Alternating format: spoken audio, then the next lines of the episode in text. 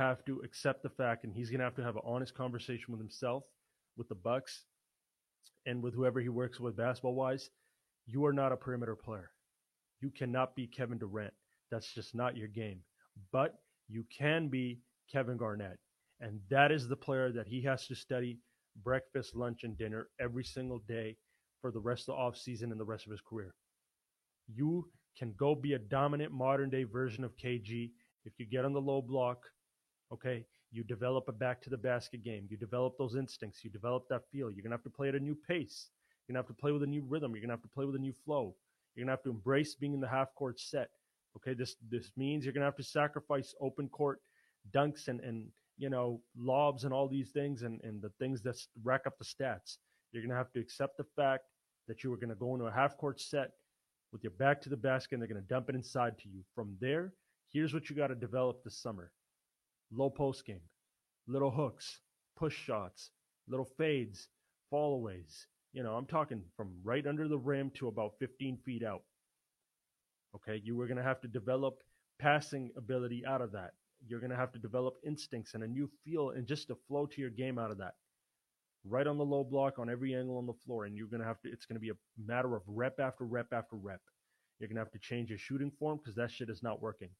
Okay. And it's not going to work from 12 to 15 feet. Um, you're going to have to take, um, that's a different conversation. I know what he needs to do with his form, but that's a whole different conversation. He's going to have to change his form though. Your release, your touch, all that shit needs to be restructured and all of it needs to be changed for your new way of playing basketball. Then when they do this and when he gets good at that, they run a new offense through that. Okay, so they in the regular season don't do this. Let's bulldoze to the rim and you kick it out to us and want the threes and then we'll go lock everyone down. Nah.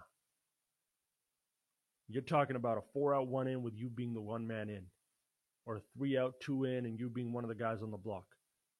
Okay, and outside, and then from there, you do get you develop a game that is very developable for you. You develop an elbow jumper. You know, you, you can pick and pop out of that. You develop a 12 to 15 foot jumper that you get really good at. Okay, you develop some footwork and some wiggle and add that to your game. That way you can throw defenders off. You know, you add shakes and counters and little up and unders and, and all these fakes to your game. From right under the rim out to about 15 feet. Now, when you do that and, and they can't handle your size, speed, strength, and athleticism down there, but you got the skill to match, teams are going to be in trouble.